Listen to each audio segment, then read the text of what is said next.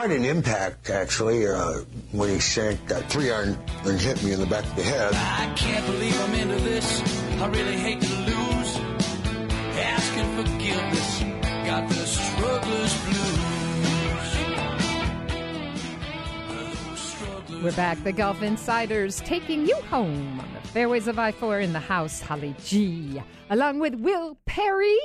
And uh, Will, we're going to check with one in with one of our favorite, favorite, our top dog golf insider, Mr. Bob Harig from ESPN, and say, uh, hey, my friend, where you been? Everywhere and nowhere. How are you guys? Awesome.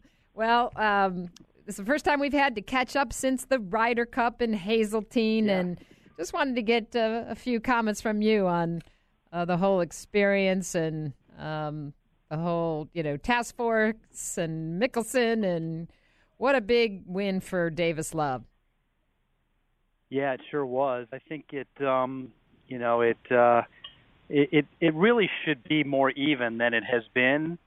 And uh, example of that, I thought, where, you know, it was sort of the U.S.'s time, and they and they took advantage. And you know, I know there was a lot of fun made of the task force, and you know, people, you know, you snickered about the whole thing. But if even if they'd have lost, uh, get the way that all went down. I mean, maybe it was not the best name for it, but what they did was they they got themselves in a situation where the players have more of a say and more input, and that's I think what Phil was referencing two years ago at uh, at Gleneagles with with the whole thing where you know it got uncomfortable with the Tom Watson stuff. I mean, it was you know they want to have a system whereby the assistants and the captains have been a part of this and they kind of rotate through and they they get comfortable with with who's playing for them and who works for you know who who works well together and and they have a plan as opposed to just sort of starting over every 2 years. And I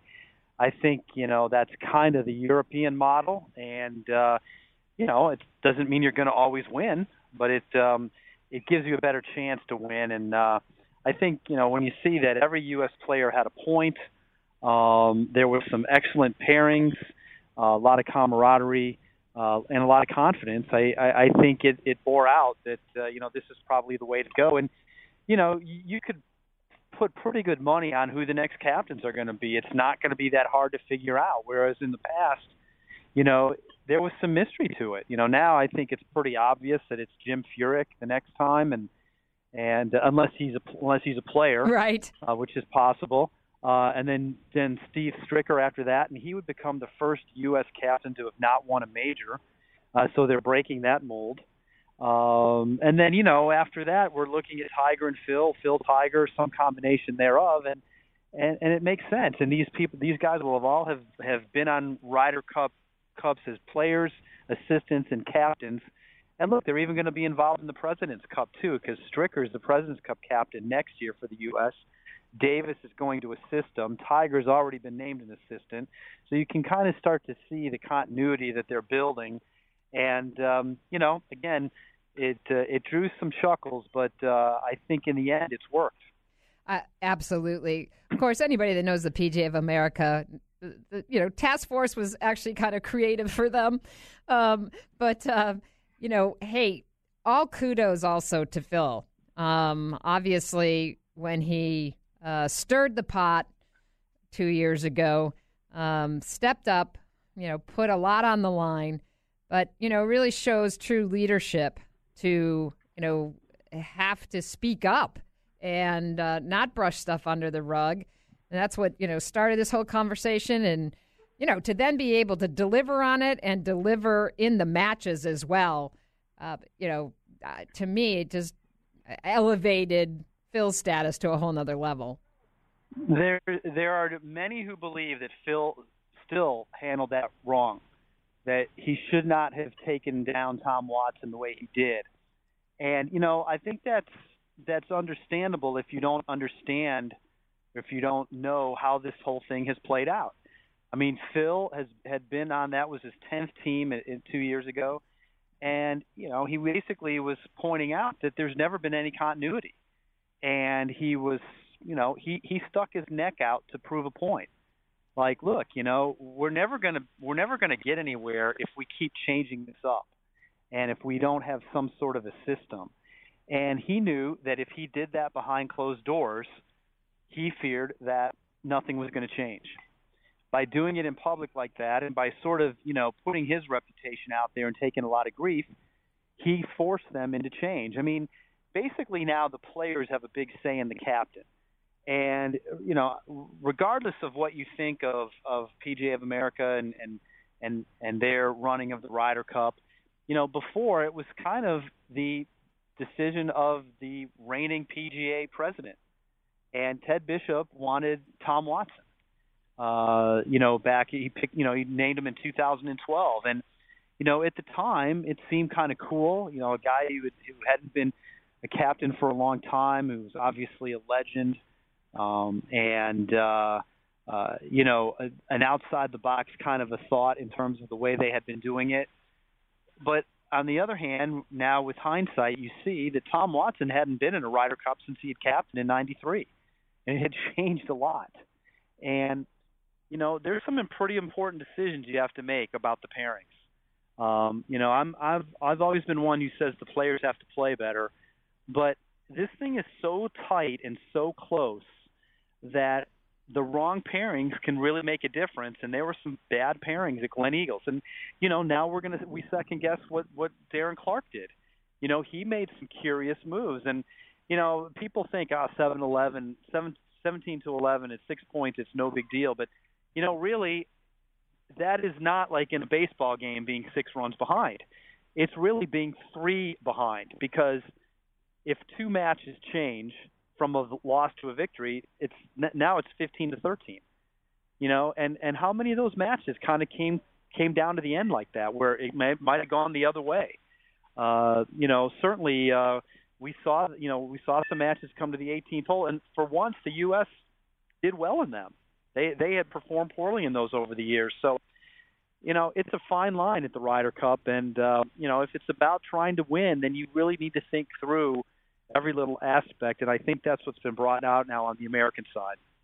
What do you think, Bob? Do you think this new approach can really kind of make this more of a fair battle, a little bit more of an even playing field, you know, however you want to call it, in terms of, you know, both teams, you know, obviously Europe has dominated over the last 10 years or so. Do you think it, you know, this new approach can actually have an effect where the U.S. is, you know, kind of coming into it with just as, as good of a chance?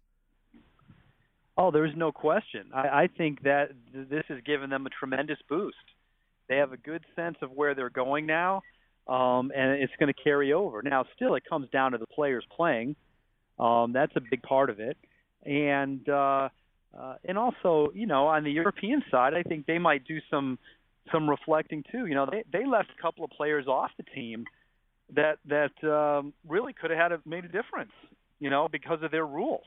You know. Uh, they couldn't pick Paul Casey because he's not a European Tour member, and Russell Knox, you know, was was was not picked. Obviously, Thomas Pieters was a terrific pick uh, for Darren Clarke. He played great, but you know, in hindsight, Martin Kaymer and Lee Westwood not so much. And maybe it would have been, maybe things would have been different if uh, Russell Knox had been playing for them. I think the idea of of uh, of rookies not being able to get it done is is past. Uh, you know, I think it's I think we've seen that uh, in enough Ryder Cups now, where you know if you're good enough to be to make the team, you're you're you should probably be there. So, but I think the bottom line is going forward. You know, this should be a very very competitive uh, environment. You know, and and really, what should push it over the edge is, is who's the home team, and. uh uh, you know, instead of what what it what it had turned into, you know, the the U.S. was was getting beat a lot, and even though there were some close ones, um, there was still this sense that they just didn't know how to get it done. And I think now that'll that's going to change.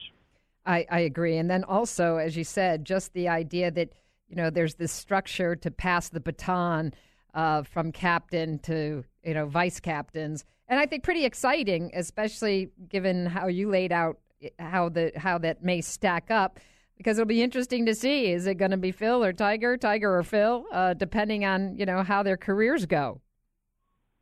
Absolutely. I mean, uh, you know, by age, you would think Phil would go first, uh, but uh, my guess is is that will be decided amongst all of them. You know, Phil and Tiger are on this Ryder Cup committee going forward, uh, and and the the third player on that committee or, or uh, will will be um, it's Davis Love right now, who I'm guessing will be part of the you know decision making process to pick the next captain, and then that next captain will will take Davis's spot on the committee. So it's going to be the captain and two of the you know the most accomplished U.S. players ever in Tiger and Phil having a big role in how this goes down. Now there's three PGA of America officials on there too, and my guess is those guys might have some veto power. Uh, but my guess also is is that if they want to put forth a candidate that the players, Tiger, Phil, Davis, or the new captain do not want, that person will not get the job and that's a big difference. You know, they they had no say in it before. They might have been consulted, but they they were their you know their opinion was just that. Now now they have a big role in the process, and as you noted, they, you know passing the baton I think is sort of what they were striving for, and that's what Phil has talked about for two years. Well, and the Euros are probably going. Duh, USA. We're sorry you figured this out.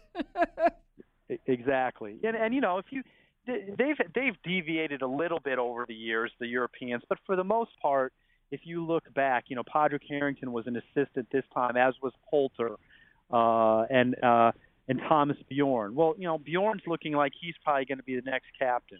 Harrington should be a captain someday. Poulter should be a captain someday. Uh, on the last team, you know, uh, McGinley had uh, um, he had Harrington and and uh, Darren Clarke wasn't one of his assistants, but Darren Clarke has been on Ryder Cup teams and has been an assistant. So I mean, there there's there's a lot of continuity, there's a lot of prior knowledge, and and it just makes sense, you know. And uh, and then it just comes down to the fine line of playing. You know, uh, Europe had a bunch of guys who didn't get a lot done. Uh, all the U.S. players did, and I think they were put in a good position to succeed. The pairings all worked out. Uh, you noted, played really well. Um, uh, went two one and one. You know, he has a he has a winning Ryder Cup now in his last three Ryder Cups. And people point to Phil as being a problem. Well, as he's gotten older, his Ryder Cup record has gotten better. You know, and uh, so anyway, I, I just uh, it all in all, except for the you know the uh, you know the handful of uh, bad actors who were you know poor behavior in the crowd. I thought the uh, the Ryder Cup came off really well. It was great, and even on the European side, I think they have to feel pretty good about the way it's going. Absolutely. Uh, just about a minute left, Bob. Um, your thoughts as we are going into the 2016-2017 season? Brendan Steele winning in the um, opener at Safeway. What do you expect this week in Kuala Lumpur over there in Malaysia? Yeah, you know, and it's not a bad field over there. Um, you know, top fifteen, is it? Yeah, I mean, uh, I think uh, you know Adam Scott's playing, and a couple of other guys who have sat out a few weeks, and and then next week's a World Golf Championship event. Um, you know, golf just never really never really shuts down, and next week is a big one too. So, um, you know, it was a good good story, and Brendan Steele winning the way he did. Um, you know, th- but this is really the time of year for the for the newer guys to sort of make their hay. Uh, you know, they won't necessarily be able to do it uh, this week, but next week there's an opposite event in Mississippi. Uh, you know, then Vegas and uh, Mexico and and the, the RSM at uh, Sea Island. You know, these are tournaments where you know a lot of the younger guys, a lot of the rookies can get in and try to make some headway. And it's there. This is this is what really this this time of the year is about. Um, you know, it's we're really a long way away after next week from any kind of a really big tournament. So um, you know things will slow down a little bit in, in terms of the sports world, but for these guys playing, it is a big deal. I mean, for Brendan Steele to win last week was huge. He gets in the Masters, he gets a two-year exemption.